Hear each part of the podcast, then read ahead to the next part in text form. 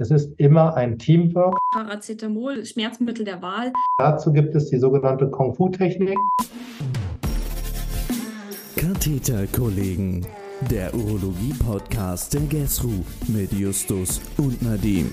Expertenantworten, die in keinem Lehrbuch stehen. Fürs Sofa oder unterwegs. Und damit herzlich willkommen zu einer neuen Folge der Katheter-Kollegen, Folge vierundzwanzig, wie wir jetzt am Anfang jeder Folge sagen. Und wieder mit mir dabei ist natürlich der wunderbare Nadim. Hallo Nadim, schön, dass du da bist. Und wie geht's dir?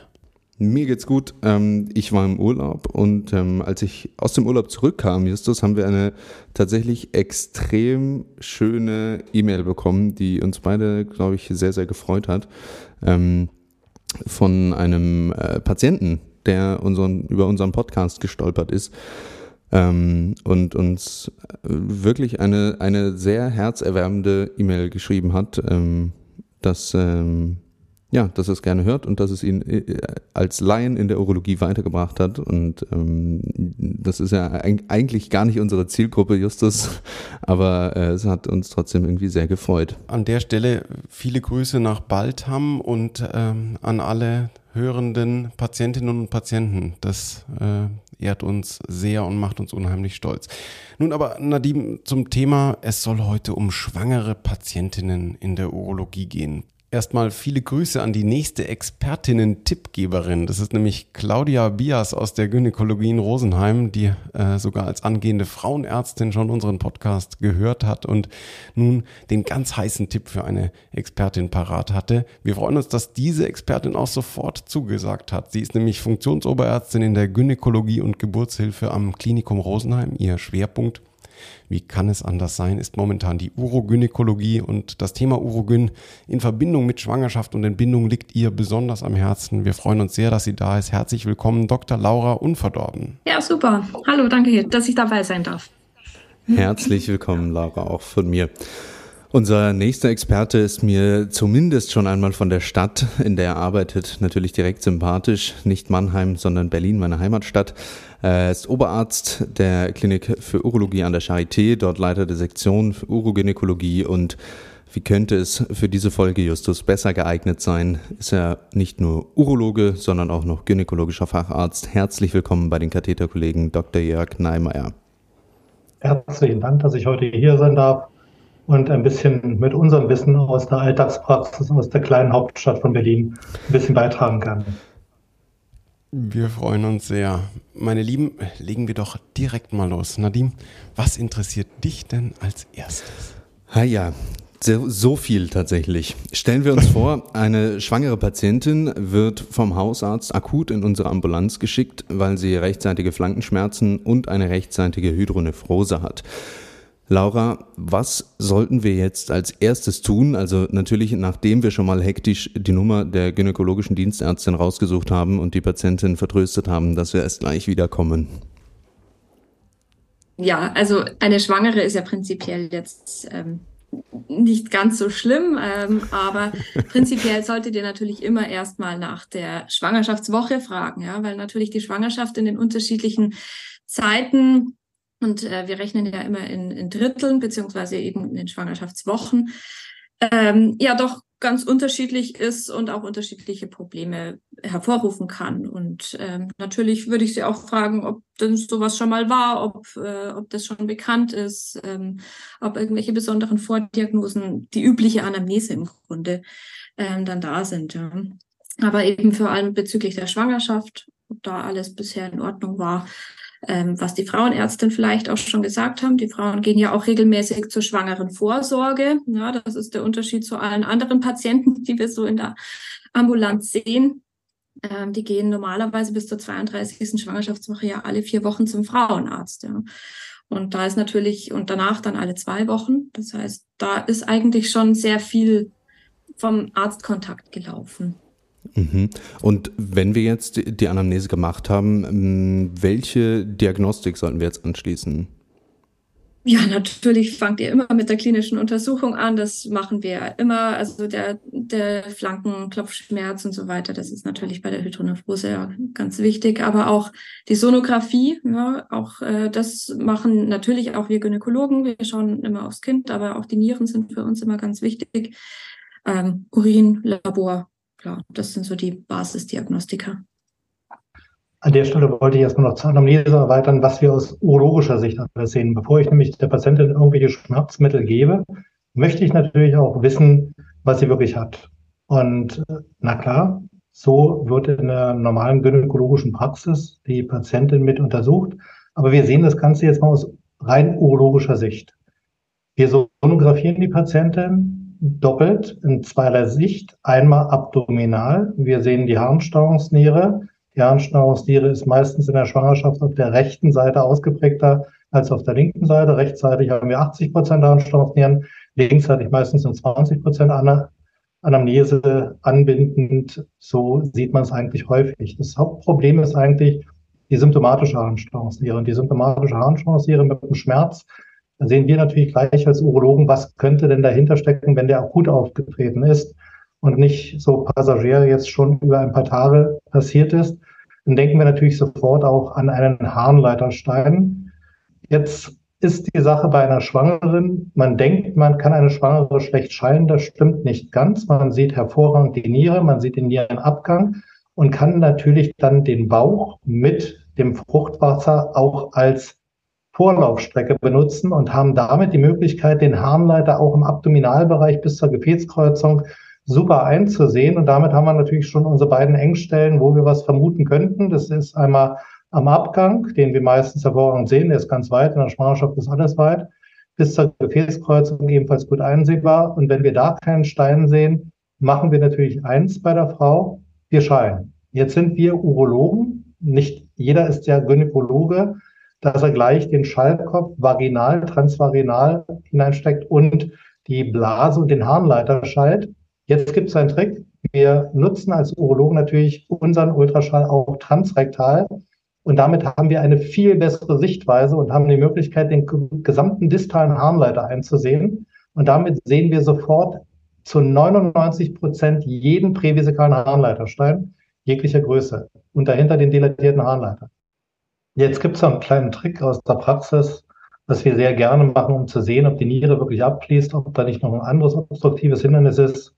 ist, wir legen sie einfach auf die Seite. Wenn die rechte Niere staut, soll sie auf die linke Seite, und wir scheinen einfach ein bisschen. Und es kommt in den meisten Fällen sogar zu einer Entstauung. Das ist auch ein Trick, den wir der Schwangeren auch immer wieder sagen. Und linke Seite staut, dann soll sie sich auf die rechte Seite drehen. Wenn wir das also sehen, dann ist es im Prinzip in den meisten Fällen wirklich ein obstruktives Problem durch die Schwangerschaft, wobei dann auch der Uterus mal abdrückend auf den Ureter drücken kann. Aber das ist sozusagen ein kleiner Trick für die Praxis, wo wir also ohne Schmerzmittel auch einmal zu einem Ziel kommen können. Sehr gut, Jörg, vielen, vielen Dank. Gehen wir einen kurzen Schritt zurück. Jetzt haben wir die Schwangere ordentlich geschallt, wir haben nicht äh, die Flinte zu früh ins Korn geworfen, wir haben die Hydronephrose gesehen. Wir sind uns zumindest mit dem, was wir im Moment sagen können, relativ sicher, dass wir jetzt keinen direkten Steinnachweis haben. Jetzt hat sie weiter die Schmerzen, ähm, und die Schmerzen werden vielleicht sogar stärker. Aus deiner urogynäkologischen Sicht, was beachten wir jetzt bei der Schmerzmedikation? Welche Schmerzmittel können wir, wenn sie vielleicht sogar aktiv danach fragt, nun geben in der Akutsituation, und wo sollte ich mich eher zurückhalten? An der Stelle müssen wir das Ganze wieder einteilen, so wie gerade nochmal kurz angedeutet. Wir haben ja drei Trimester in der Schwangerschaft, also innerhalb der ersten drei Monate, dann bis sechs Monate und dann eigentlich vor der Entbindung. Wir wollen, und das ist ja unser primäres Ziel, dafür werden die Patienten uns ja vorgestellt, die Frühgeburt verhindern. Und das heißt, eigentlich ist für uns das, das große Ziel, dass wir dann innerhalb der ersten zwei Trimester dann therapieren. Und das bedeutet auch, wenn wir Schmerzmittel geben, auch was Entspannendes, also Buscopan, Novamin, was wir sehr gerne als Urologen geben, wenn wir jetzt davon ausgehen, der Harnleiter soll entspannen und es ist da ein Stein, kann es aber auch sein, dass genau an der Stelle dann auch das Ganze mit einer gegebenenfalls Auswirkung auf die Schwangerschaft haben könnte. Und da würde ich als Urologe sofort meine Kollegin fragen, ist der Muttermund geschlossen? Kann ich hier überhaupt agieren? Liegt hier nicht schon, in einigen Fällen ist das auch schon passiert, nicht der Schmerz durch eine Nierenkolik vor, sondern die Geburt ist eingeleitet? Auch diese Frage muss man stellen, nämlich das sind die wichtigen Fragen erst einmal aus urologischer Sicht, die ich zurückgeben würde, bevor ich agiere. Und jetzt würde meine Kollegin an der Stelle mir sagen, na, kommt das Kind oder sollen wir handeln? Exakt, ja. Also wir würden natürlich immer erstmal gynäkologisch natürlich schauen, kommt natürlich auf die Schwangerschaftswoche, wie gesagt, eben drauf an. Ähm, aber was natürlich zu unserem Ultraschall natürlich auch immer dazu gehört, gerade ähm, in der Frühgeburtlichkeit, ähm, also das heißt unter der vierunddreißigsten Schwangerschaftswoche, dass wir den Gebärmutterhals messen. Ja? Und wenn der natürlich verkürzt ist, ist das immer ein Hinweis auf Wehen. Und Wehen Das natürlich, können natürlich auch immer gerne auch ähm, beginnen, oft auch im Rücken, im unteren Rückenbereich, wo man tatsächlich immer nicht so ganz hundertprozentig sagen kann, ähm, ist es vielleicht tatsächlich eine Nierenkolik oder sind es eben beginnende Wehen? Und das muss man natürlich immer auseinanderhalten. Das können wir mit einem C T G machen, also mit der Kardiotokogramm, also um die Wehen eben zu messen, ne, und eben unter Gebärmutterhals. Nichtsdestotrotz kann man immer erstmal Paracetamol ist so das Mittel, Schmerzmittel der Wahl, immer geben. Ja, das ist egal, ob wir Wehen haben oder eben einfach eine fiese Nierenkolik, die akute ähm, Schmerzmedikation kann man da immer geben, weil es eben gut doch einigermaßen hilft. Ja, Paracetamol ist natürlich jetzt nicht ein ganz starkes Schmerzmittel, aber es lindert doch erstmal die Beschwerden. Und eben, wie gesagt, Buscopan, auch das geben wir auch unter der Geburt. Also das ist ja auch spasmolytisch und eben durchaus unterstützend. Und von dem her, diese Kombination Paracetamol mit Buscopan ähm, hat sich eigentlich auch ganz, ganz gut bewährt bisher. Was sollte ich denn keinesfalls geben, schmerzmedikamentös? Oder wo muss ich wirklich aufpassen? Genau, also da kennt ja, glaube ich, jeder inzwischen die, ähm, die Plattform auch Embryotox, ähm, auf die ich immer gerne verweise, wenn man sich eben gerade mit Schwangeren auch beschäftigt und nicht so ganz hundertprozentig sicher ist. Darf ich das geben? Auch wir schauen da regelmäßig nach. Ähm, Novalgin sind wir sehr zurückhaltend. Es ist zwar grau auf Embryotox hinterlegt, ich habe vorhin gerade nochmal nachgeschaut, aber ähm, es ist wirklich nicht das Mittel der Wahl. Ibuprofen zum Beispiel, also alle anderen N S A Rs, die ähm, dürfen wir ab der achtundzwanzigsten Woche auch nicht geben, weil die einen Verschluss vom ähm, Ductus arteriosus Botalli machen beim Kind. Ähm, und auch in den früheren Schwangerschaftswochen, die Schwangeren sind ja ein doch manchmal ein spezielles Klientel, die wissen das, ja, und ähm, die würden sich das auch nie geben lassen, meistens. Genau. Opioide. Ähm, Pyritramid, Petidin und so weiter dürfte man unter gewissen, auch unter einer gewissen Überwachung auch des Kindes dürfte man auch geben. Das wäre kein Problem. Was heißt eine gewisse Überwachung? Ähm, es kann manchmal Änderungen in der Herzfrequenz beim Kind geben und das heißt, wir würden unter, auch theoretisch, wenn es zur Geburt kommen sollte, kann es auch, weil das Kind ja auch das abbekommt, kann es auch mal zu einer Atemdepression geben und kommen beim Kind. Und deswegen sollte man halt das natürlich nicht vor der Geburt direkt geben.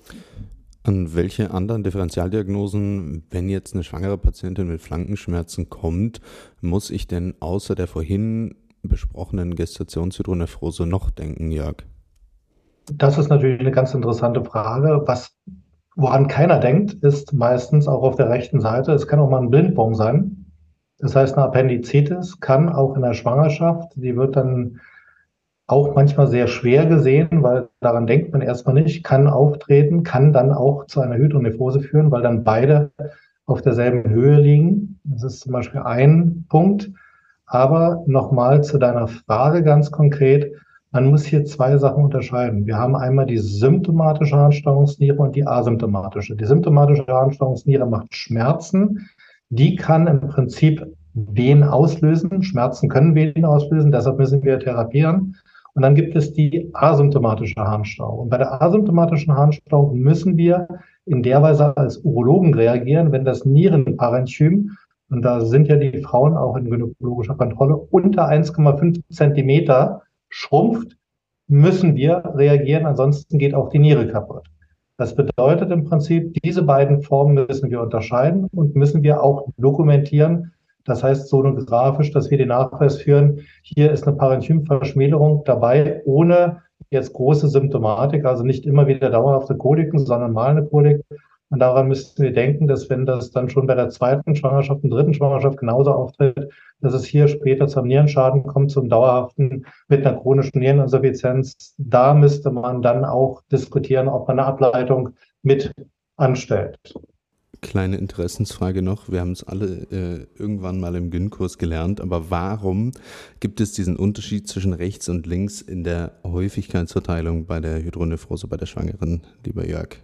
Das weißt du ganz genau. Die linke Niere, die ist höher als die rechte Niere.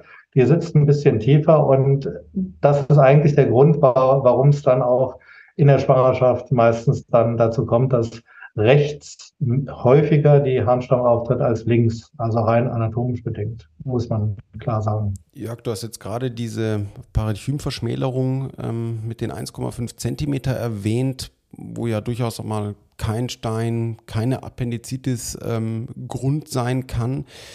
Was tun wir denn damit jetzt, wenn wir das feststellen bei der ähm, Patientin und es ist symptomatisch? Ähm, wann besteht da eine O P-Indikation und äh, wie gehen wir damit um?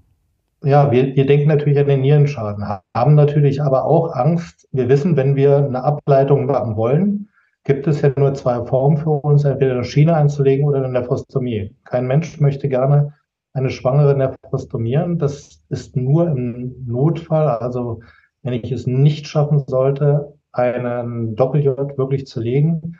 Andersherum wissen wir aber auch, wenn ich jetzt einen Doppel-J bei einer Schwangeren lege, wir kennen alle Schienenbeschwerden, wir wissen auch, dass Schienen auch kolikartige Beschwerden bei der Schwangeren auslösen kann. Und wenn eine Schiene jetzt im Harnleiter liegt und das Kind etwas größer ist und die Schwangere dann wirklich mikziniert hat, dann reibt es natürlich auch an der Blase. Das heißt, ich stehe natürlich zwischen Baum und Borke. Wenn ich eine Schiene einlege, möchte ich immer weiche und ganz dünne Schienen einlegen.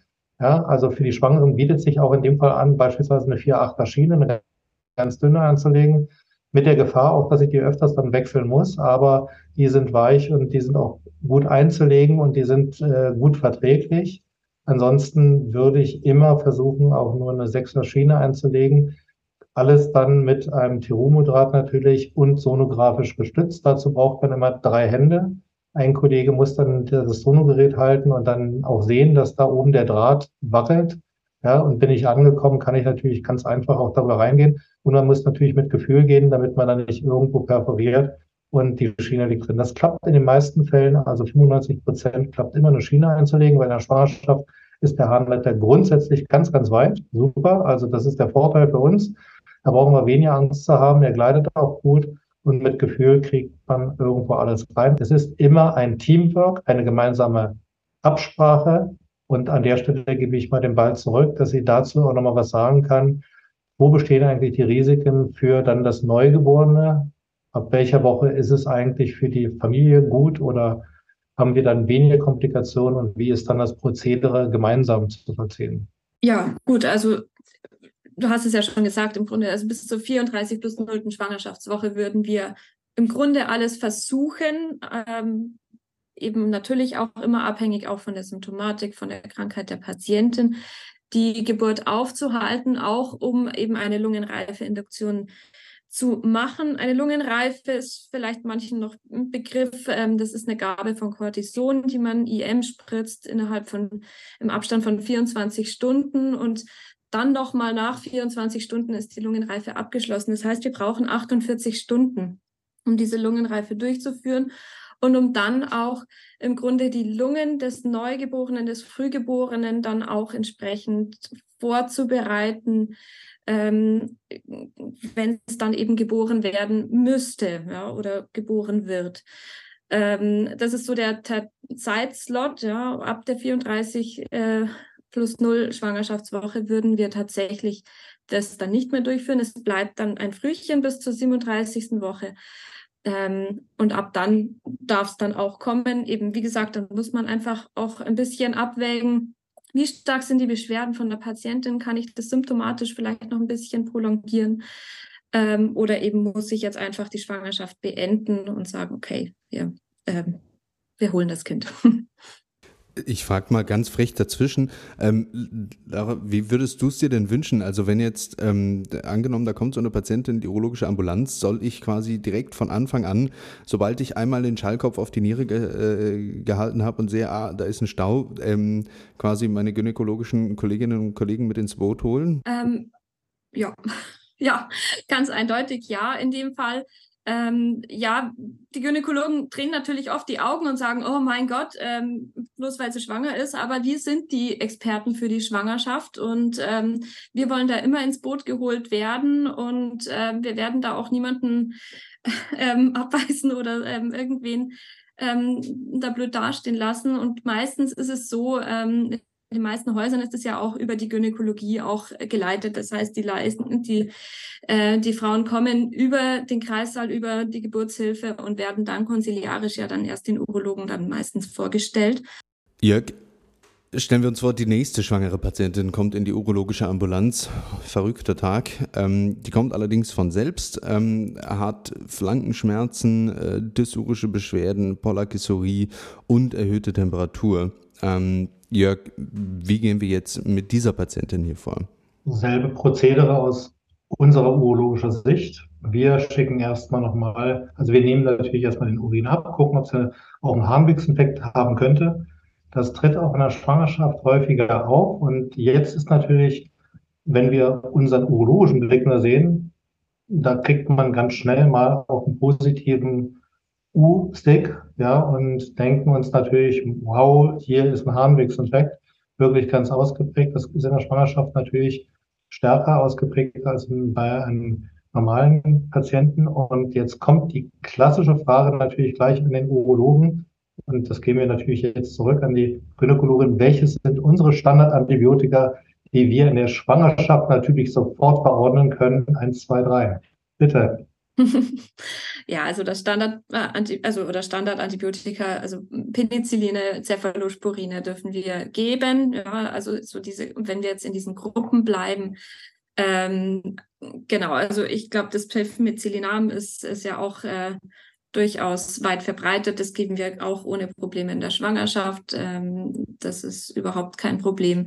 Wenn es natürlich jetzt eine I V-Antibiose sein muss, dann gehen wir natürlich auch immer in, in Absprache mit den Urologen auf den Cephalosporin, Ceftriaxon oder sowas. Wie ist denn da grundsätzlich die Entscheidungsfindung hinsichtlich der Therapie? Wann würde ich denn in dem Fall, ich meine, wir haben jetzt ja das Bild doch klar skizziert, das ist eine Patientin mit einer erhöhten Temperatur, Flankenschmerzen und dem auffälligen Urin. Aber wann würde ich denn eher, Jörg, wie siehst du das aus, aus unserer urologischen Sicht, wann würde ich eher vielleicht zurückhaltend sein hinsichtlich Antibiose oder wie entscheide ich mich zwischen oraler Antibiose und I V-Antibiose?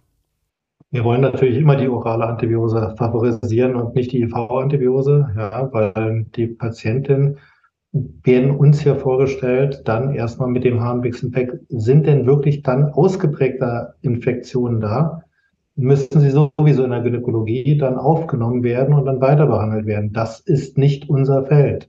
Unser Feld ist die Versorgung in erster Linie des normalen Harnwegsinfektes unter der Voraussetzung, dass wir das auch wirklich so nachgewiesen haben, dass wir einen Stein ausgeschlossen haben, dass wir im Prinzip eine Stauung ausgeschlossen haben, oder auch einmal eine P N ausgeschlossen haben. Aber wenn wir auch den Verdacht auf eine Pyelonephritis hätten, würden wir grundsätzlich in die Gyn einweisen, damit sie die Patientin dort auch in Überwachung haben. Weil wir haben ja gerade auch diskutiert, es ist ja ein multifaktorielles Geschehen. Und aus urologischer Sicht sind wir dazu äh, eigentlich da, die Harnableitung zu machen, klar zu sagen, liegt hier ein obstruktives Leiden vor oder im Prinzip können wir an der Stelle gegebenenfalls auch wirklich invasiv therapieren, wo wir gesagt haben, wir sind zurückhaltend, aber im Bedarfsfall machen wir das auch bis zur vierunddreißigsten Woche problemfrei. Und ansonsten ist es dann auch ein überwachungspflichtiger Fall innerhalb der Gynäkologie. Und dann, wenn wirklich das nicht unter Kontrolle zu kriegen ist, werden sie uns konsiliarisch mit vorgestellt. Und das ist eigentlich die Arbeit, so wie wir sie auch in Berlin praktizieren beispielsweise, eine gemeinsame Zusammenarbeit, wo wir diese Fälle gemeinsam besprechen und im Prinzip als in dem Fall Konsiliarius dann auch gut therapieren. Laura, du hast gesagt, ähm, Penicilline, Cephalosporine, ähm, was machen wir denn bei der allseits bekannten und äh, unbeliebten Penicillinallergie? Wie ist dann das Vorgehen? Ja, ist natürlich immer schwierig, ähm, aber also eben wie zum Beispiel Clindamycin, auch das kann man gut geben, ja, das ist auch kein Problem. Auch da ist es eben, wie Jörg auch schon gesagt hat, einfach interdisziplinär muss man natürlich auch schauen, was gibt das Antibiogramm her. Ähm, eben und auch da immer Embryotox fragen, wenn man sich unsicher ist. Ähm, eben auch wir müssen oft nachschauen, ähm, aber eben das sind so die Standardmedikamente, die wir auch gut nehmen können. Jörg, du hast es ähm, vorhin schon ganz kurz erwähnt. Ähm, wie ist es denn jetzt, ähm, andere Patientin, ähm, bei der asymptomatischen Bakteriurie in der Schwangerschaft? Ähm, gibt es hier direkt eine Behandlungsindikation ähm, oder kann man hier auch ähm, bei den Patientinnen sagen, man kann das tolerieren, solange es asymptomatisch ist? Solange es asymptomatisch ist, würden wir aus urologischer Sicht das Ganze tolerieren, weil das ist ja dann ein Behandlungsschema, was in der gynäkologischen Praxis mittherapiert wird. Wir müssen aber, und deshalb hatte ich vorhin nochmal gesagt, die asymptomatische Harnstauungsniere mit beachten, nämlich aus so einer leichten Entzündung kann auch mal eine Pyelonephritis werden, wenn du jetzt im Prinzip eine Harntransportstörung hast, auf einer Seite auch mit einer Parenchymverschmälerung, kann dann doch ganz schnell mal ein aufsteigender Infekt kommen. Und daran sollten wir eigentlich denken, auch da hilft uns partiell der Ultraschall, dass wir sehen, ist das Nierenbecken wirklich klar oder haben wir dort mehr Echo, dichtere Strukturen drin, dann denken wir natürlich sofort, aha, hier ist auch mal eine Pyelonephritis im Spiel und auch hier würden wir wieder zusammenarbeiten, nämlich das geht dann auch nur mit I V-Antibiose und stationärer Überwachung beziehungsweise direkter Anwendung direkt in der Gyn-Praxis und das ist auch nicht unser Feld. Wir sind diejenigen, die diagnostizieren und helfen an den Stellen und geben dann auch die Patienten zurück, ziehen uns aber auch nicht zurück, wenn es bei der Symptomatik eben ist, weil nochmal, die Frühgeburt ist ja das Hauptproblem, das heißt alles zwischen der sechsundzwanzigsten Schwangerschaftswoche bis zur zweiunddreißigsten Schwangerschaftswoche ist ja auch lebensfähig, aber wir wollen, dass die Kinder noch im Mutter, also bei der Mutter in der Gebärmutter mit drin sind, weil da ist die Reifungsphase ganz, ganz wichtig und da haben wir als Urologen Bauchschmerzen, weil der Bauch ist ja schon ziemlich groß, wenn wir eine Intervention machen, aber das ist der wichtigste Part, wo wir eigentlich reagieren müssen. Laura, vielleicht nochmal aus meiner Sicht, aus der Praxis. Ich würde natürlich bei einer äh, Dame, die zu mir kommt mit einer, sagen wir mal, reinen Zystitis, auch mal versuchen, ob ich das Ganze nicht konservativ pflanzlich anbehandle. Sprich, da aus gynäkologischer Sicht bei der schwangeren Patientin ohne diese komplizierenden Faktoren, jetzt, die wir gerade gehört haben, etwas dagegen, auch hier ohne Antibiotikum zu behandeln? Also prinzipiell ist es natürlich schon so, dass bei einer jungen Frau, äh, die nicht schwanger ist, es ist ja eher so eine unkomplizierte Zystitis, wo man sagt, ja okay, wunderbar, probieren wir so. Bei einer Schwangeren ist das ein bisschen anders. Ähm, da würden wir eher großzügig mit Antibiotika einsteigen, ähm, einfach weil das Risiko, dass auch wenn es asymptomatisch ist, dass es dann doch mal so einen symptomatischen Infekt äh, gibt, ist dann doch in der Schwangerschaft Ähm, deutlich höher ist und eben, wie vorhin eben schon gesagt, eine Pyelonephritis ja doch nochmal ähm, auch nochmal ein höheres Risiko in der Schwangerschaft äh, birgt. Da möchte ich auch nochmal einhaken, eine, ein Infektgeschehen bei der Schwangeren ähm, ist schon auch nochmal anders zu bewerten als bei einer Nichtschwangeren. Wir haben zwei Patienten de facto, ja, und ähm, auch das Kind merkt sozusagen, dass diese Mama ähm, krank ist. Und ein Infekt geschehen kann auch eine Frühgeburtsbestrebungen ähm, auch äh, triggern. Und ähm, Und deswegen wären wir da sehr, sehr ähm, in dem Fall doch durchaus großzügig, antibiotisch auch anzubehandeln. Zumal auch, wenn es tatsächlich dann auch zu einer Frühgeburt kommen sollte, auch das Kind, das Neugeborene, entsprechend auch der Infekt auch mit zu behandeln ist, weil das ja meistens auch von der Mama ein bisschen was abbekommt. Das stärkt meine Freundschaft zum Pivmelam, dass ich das weiter genau. auch bei der Schwangeren geben kann. Die Patienten... Wenn Justus ein Lieblingsantibiotikuum hat. Ähm, die Patientin vorher, Laura, äh, mit der Hydronephrose, die hat nun, stellen wir uns das mal jetzt vor, kolikartige Schmerzen rechtzeitig und wir haben im Urin eine Mikrohämaturie festgestellt. Jörg hatte vorhin schon, finde ich, sehr, sehr schön erklärt, wie wir sonografisch ähm, weiterkommen können, was einen Stein möglicherweise angeht. Das Bild, das wir zeichnen, deutet ja doch darauf hin. Wenn wir da mit der Diagnostik sonografisch irgendwie nicht weiterkommen, ich schätze mal, wir würden jetzt kein drei Phasen K M C T machen bei der Schwangeren, aber gibt es da noch irgendwelche alternativen Diagnostiken aus deiner gynäkologischen Sicht erstmal? Ist schon äh, schwierig. Also ich fand äh, gerade die Darstellung vorhin von, von euren Ultraschallmethoden äh, sehr äh, faszinierend, weil wir das ja eben nicht machen. Aber ähm, wir sind da tatsächlich eingeschränkt in der Diagnostik. Ähm, also ein C T würde ich, äh, wie ihr es ganz gerne sonst ja auch ganz gerne fahrt, ähm, ist nicht, ähm, nicht indiziert in der Schwangerschaft. Ja. Das wird auch keine Schwangere mit sich machen lassen. Ja. Also jeder, äh, jede normal denkende Schwangere wird auch sagen, nö, also ähm, da halte ich lieber die Schmerzen aus. Ähm, man kann natürlich auch einfach den Urin sieben. Ja, das kann man auch machen, aber das ist natürlich dann die Situation, wenn der Urin, der Stein vielleicht auch einfach abgeht. Ähm, ja, ansonsten die ganzen Urinsediment-Untersuchungen, aber sonst sind wir leider da ein bisschen eingeschränkt, ja. Jörg, wie ist es denn, wenn wir jetzt tatsächlich einen harten Verdacht haben, dass unsere Patientin einen Stein hat? Ähm, Laura hat ihre Meinung zum C T relativ klar geäußert. Ähm, wenn wir da jetzt so eingeschränkt sind und du sagst das M R T, ähm, sind das unsere beiden diagnostischen oder ist das M R T quasi unsere einzige weitere diagnostische Möglichkeit? Ähm, Oder ähm, wenn jetzt nicht jeder so, so super versiert ist in, dem, ähm, in der Sonographie des distalen Harnleitersteins, ähm, was, was können wir da machen? Naja, sie hat es ja gerade schon hervorragend gesagt, so viele Möglichkeiten bleiben uns ja nicht. Und wir greifen ja schon ganz, ganz tief in die Trickkiste, indem wir ja sehen, wenn wir wirklich einen Stein hätten, dann haben wir die Harnstauungsniere. Und wir haben ja eigentlich nur drei Punkte, wo der Stein sich eigentlich normalerweise immer festsetzt. Das heißt, im Prinzip am Nierenbeckenabgang, einer Gefäßkreuzung und prävesikal. Und in der Schwangerschaft ist es so, dass der Stein, der normalerweise auch oben irgendwann mal knapp unter dem Nierenbecken hängen bleibt, da bleibt der bei der Schwangeren nie hängen, weil die Schwangere bereitet sich auf die Geburt schon vor. Da ist der Harnleiter wirklich immer so weit wie ein Scheunentor.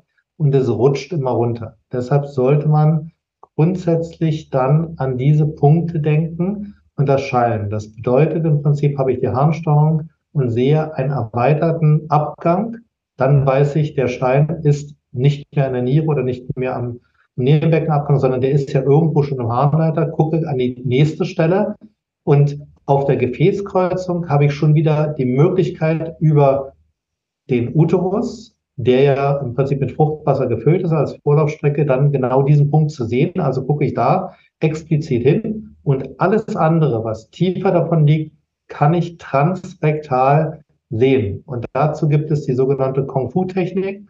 Das bedeutet, der Schallkopf, und da nehmen wir nicht die Transrektalsonde, die wir normalerweise bei Männern nehmen, die Biplan-Sonde, weil da habe ich keine Möglichkeit, den Harnleiter optimal einzusehen. Ich brauche eine Endfire-Sonde, also eine ganz normale Endoluminalsonde, die nach oben geöffnet ist. Also eine Standard-Vaginal- oder Standard-transrektale Sonde, die nach vorne geöffnet ist mit einem Winkel. Und da habe ich die Möglichkeit, den Harnleiter komplett einzusehen in dem Verlauf, wirklich bis zur Gefäßkreuzung. Und dadurch, dass die Frau schwanger ist, habe ich sogar dann ein Optimum, weil der Darm dann weggedrückt wird und ich dann keinen störenden, sozusagen nicht einsehbaren Bereich mit mir habe und ich kann das wirklich bis zur Gefäßkreuzung von unten einsehen. Justus, ich glaube, wir buchen mal Zugtickets nach Berlin demnächst. Mhm. Ähm, Jörg, wenn wir jetzt ähm, den Stein sonografisch nachgewiesen haben, ähm, wie ist es mit der Therapie? Ähm, äh, nimmt man die gleichen Kriterien bei der Schwangeren, was einen Spontanabgang ähm, angeht? Ähm, ist die Seite hier auch irgendwie relevant oder ähm, ändern sich vielleicht auch die, die Größen, bei denen wir bei einem äh, jungen dreißigjährigen sagen würden, ja, saufen und laufen auf gut Deutsch? Ähm, oder muss man, muss man bei der Schwangeren da ähm, vorsichtiger sein oder andere Kriterien anwenden? Ja, da, da wären wir vorsichtiger. Das hatten wir vorhin eigentlich ja schon gesagt. Wir wollen ja die Frühgeburt verhindern. Das heißt, wir wollen Wehen verhindern. Und wir haben also nicht so viel Zeit, was du ja gesagt hast. Der urologische Spruch gilt natürlich immer. Viel trinken und erweitern und dann kommt er irgendwann mal raus. Das geht bei der Schwangeren nicht, weil dann kann das Kind schneller sein als der Stein. Und das will ja keiner von uns. Also würden wir, wenn wir einen großen Stein haben, den wir auch gesehen haben, weil große Steine können wir sehen, dann würden wir im Prinzip immer sagen, wir machen eine Ableitung, wir machen eine Schiene rein und warten dann ab nach der Schwangerschaft. Habe ich aber so einen kleinen Stein, der auch prävesikal ist, also so bis sechs, sieben, acht Millimeter, den kann ich auch durch eine Ostiumerweiterung, Dilatation sogar in lokaler dann bei der Schwangeren entfernen, wenn er wirklich prävesikal liegt. Aber ich würde kein Risiko eingehen, dass wir in die urologische Schublade hineingehen mit einer U R S und Lasern und alles. Das wird nicht gemacht. Wir wollen nur ableiten und die Harnstauung minimieren, um dann die Wehen, die kommen sollten, dann zu minimieren. Und wir können nach der Entbindung wirklich dann wieder jegliche Form von Steintherapie machen. Bis dahin würde ich sagen, nur ableiten und mehr nicht. Hm? Laura, was hättet ihr denn als Gynäkologinnen für Medikamente im Blick oder Embryotox vielleicht auch, was hätten die da dagegen, wenn wir Tamsulosin äh, zum Beispiel einsetzen? Ist das ein Problem für die Schwangere oder das Kind? Ähm, Tamsulosin ist äh, meines Wissens auch nicht zugelassen ähm, bei, ich weiß nicht, bei Frauen allgemein, aber zumindest in der Schwangerschaft ist es definitiv nicht zugelassen und man müsste auf jeden Fall auf Label Use aufklären. Zu Embryotox habe ich tatsächlich letztens nachgeschaut, steht nicht mal da drinnen. Also ich gehe davon aus, dass da, also ehrlich gesagt, ich habe noch nie Tamsulosin in der Schwangerschaft hergenommen. Ähm, bisher ging es auch irgendwie anders. Tatsächlich. Und Jörg, nimm uns doch noch mal kurz mit in den O P. Du hattest es vorhin schon angedeutet. Was ist denn jetzt im O P selbst anders, als wenn wir einen fünfundvierzigjährigen Mann mit einem mittleren Harnleiterstein da ähm, liegen haben, wenn die Schwangere da liegt, ähm, ganz abgesehen davon, dass wir keine U R S machen, wie du meintest, aber wie sind da noch die Schutzmaßnahmen zusätzlich vielleicht, die wir beachten sollten? Ja, das ist ein bisschen anders als beim, beim etwas älteren Mann, wo wir wirklich auf den C-Bogen reinfahren können und dann im Prinzip auch durchleuchten können. Wir nehmen uns ein gutes Ultraschallgerät, mit dem man auch eine optimale Sicht hat, dass man auch einen Draht sehen kann, damit man dann, wenn man ihn mit dem Zystoskop eingelegt hat, auch dann im Nierenbecken sieht und dann auch die Schiene einlegen kann. Das Zweite ist, wir nehmen grundsätzlich bei Frauen in der Schwangerschaft Kompakt-Zystoskope. Das bedeutet also Zystoskope, die feinfühliger sind, also nicht unsere Standard-Zystoskope, schon gar keinen mit einem Alberan haben. Das sind alles Sachen, die im Prinzip störend sind und die zu Verletzungen führen, sondern wir würden immer mit feinem Gerät arbeiten.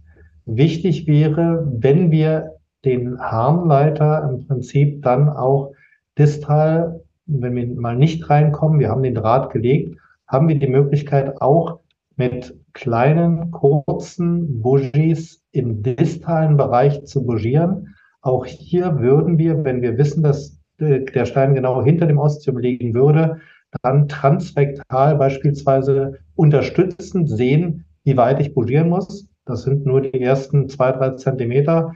Dann mache ich auch nichts verkehrt. Ich würde aber niemals ein standard-urologisches Bougierungsset nehmen, dass ich bis zur Niere hoch bougiere. Das heißt, für uns wäre nur die Frage, ein distaler Harnleiterstein, den nimmt man mit raus. Habe ich aber einen hohen, würde ich dieses Risiko nicht eingehen. Und dann würde ich eher in diesen einzelnen Fällen, wenn es wirklich ein richtig obstruktiver Stein ist, dann in den seltenen Fällen zu einer äh, Nephrostomieanlage äh, gehen, um das Risiko für alle Beteiligten gering zu halten. Justus, ich bin wieder im Dienst und ähm, wie es das Schicksal so will, äh, wird mir eine stillende Frau mit stark symptomatischer Zystitis vorgestellt. Ansonsten keine weiteren Auffälligkeiten, kein Flankenschmerz, kein Fieber. Liebe Laura, was sollten wir denn hier beachten im Vergleich zur nicht stillenden, nicht schwangeren Frau? Also ich will ein bisschen auf die Medikamente hinaus bei der Stillenden. Ja, also im Endeffekt ähm, kann man auch da sagen, weil die stillende Frau, auch da, die wird immer wieder sagen, ach, ich still ja und ich, ähm, es ist das irgendwas Besonderes. Ähm, im Endeffekt kann man sagen, in der Stillzeit zählt die, auch die Stillende quasi als Nicht-Schwangere. Das heißt, als jede andere normale Frau auch, die in der Prämenopause mit einer Zystitis kommt und damit ähm, kennt ihr euch dann eben auch mindestens genauso gut aus. Ähm, Medikamente, auch da ähm, müssen wir natürlich ein bisschen aufpassen. So als Daumenregel kann ich immer, würde ich immer sagen, Ähm, ist es in der Schwangerschaft medikamentös ein bisschen eingeschränkter als äh, in der Stillzeit. Aber die Medikamente, die ich in der Schwangerschaft auch hernehmen darf, darf ich auch in der Stillzeit nehmen. Und damit wären wir wieder wie vorhin bei den gleichen Antibiotika und so weiter und Schmerzmittel. Ähm, zum Beispiel N S A R darf ich auch, auch in der Stillzeit geben, Ibuprofen und so weiter. Ähm, wäre in dem Fall kein Problem. Auch Novalgin ist immer so ein bisschen umstritten, weil es halt äh, eben wegen der Granulozytose halt immer wieder unterschiedliche Meinungen gibt. Aber auch das wäre vertretbar. Genau. Was sich noch, äh, was man aber trotzdem noch bei Unterbauchschmerzen oder bei diesen, bei diesen Symptomen auch nochmal immer mit im Auge behalten würde, auch da, gerade bei der frisch Entbundenen, also im Wochenbett, das sind so die sechs bis acht Wochen nach der Entbindung, da würde ich trotzdem auf jeden Fall immer noch mal ein Gyn-Konsil stellen, ähm, weil eben auch gerade diese Symptome auch mal mit einer Endomyometritis auftreten können, die halt auch manchmal wirklich eine lebensbedrohliche Infektion auch darstellen kann und manchmal eben wirklich wie so eine einfache Zystitis daherkommt. Jörg, bitte? Ja, das ist eigentlich ein super Einstieg nochmal für uns gewesen, jetzt rein aus urologischer Sicht. Die Schwangerschaft ist ja vorbei, alles ist super. Wir haben ja gerade schon diskutiert, unser Harnleiterstein, der eigentlich so als Ventilstein da oben rumgegeistert ist. Nach der Entbindung rutschen die meistens runter und auf einmal zieht sich aber alles zusammen. Daran sollte man immer denken, das ist ein Punkt, der äh, dann auch mal übersehen wird, dass man auch in der Schwangerschaft nach Entbindung auf einmal dann die Nierenkolik haben kann, die zur P N führt, die dann auch relativ schnell in so eine septische Komponente hineinkommen kann. Darauf sollte man aufpassen, aber es gibt natürlich eins, worauf wir als Urologen immer achten müssen. Wir wissen, dass in Deutschland ja mittlerweile eine relativ hohe Sektioquote ist, die ist ja auch bei zwanzig Prozent, in anderen Ländern ist die ja noch höher und es ist eigentlich auch so, dass man da schnell mal den Harnleiter erwischen kann. Und das ist nicht unselten, dass man durch den Kaiserschnitt dann durch die Naht den Harnleiter mit einlegt. Und dann kommt es sekundär zu zwei Formen. Das ist nämlich einmal dann die Harnstauung mit der Kolik. Für den Gynäkologen, der sieht das nicht immer gleich. Dann kommt dann die Fornix-Ruptur mit dem schmerzfreien Intervall, was wir als Urologen alle kennen. Und dann wird uns die Patientin vorgestellt, auf einmal mit einem Urinom beziehungsweise mit einer Fornix-Ruptur und wir schauen dann nach unten und sehen dann auf einmal, der Harnleiter ist eingenäht. Und daran muss man immer sofort denken, als aus urologischer Sicht, dass man dann in der frühen Phase, kriegt man in den vielen Fällen eine Schiene rein, aber man kann dann auch noch mehr machen. Ich wollte erstmal die Frage zurückgeben. Justus hat da gerade einen Einwand.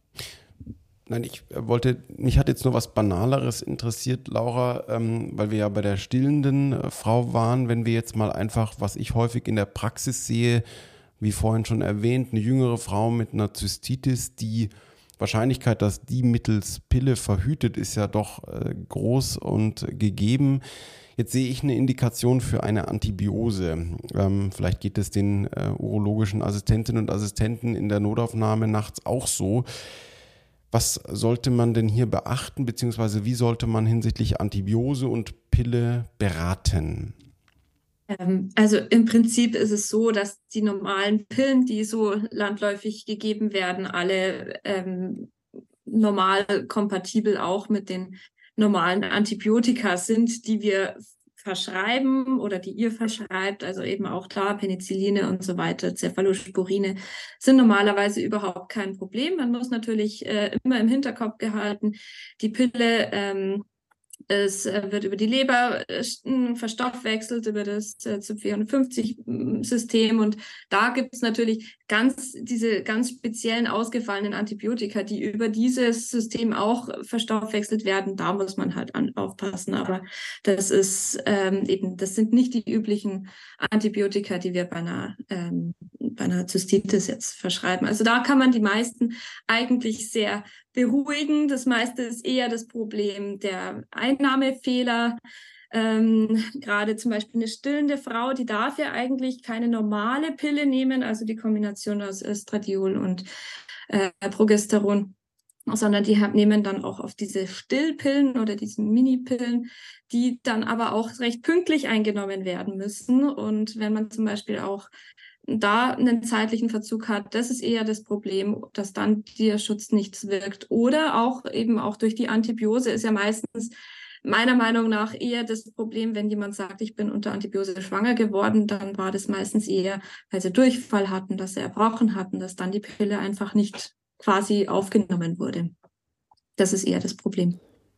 Hörerinnen und Hörer der letzten Folge wissen jetzt auch ganz genau, welche Antibiotika über C Y vierundfünfzig verstoffwechselt werden, Justus.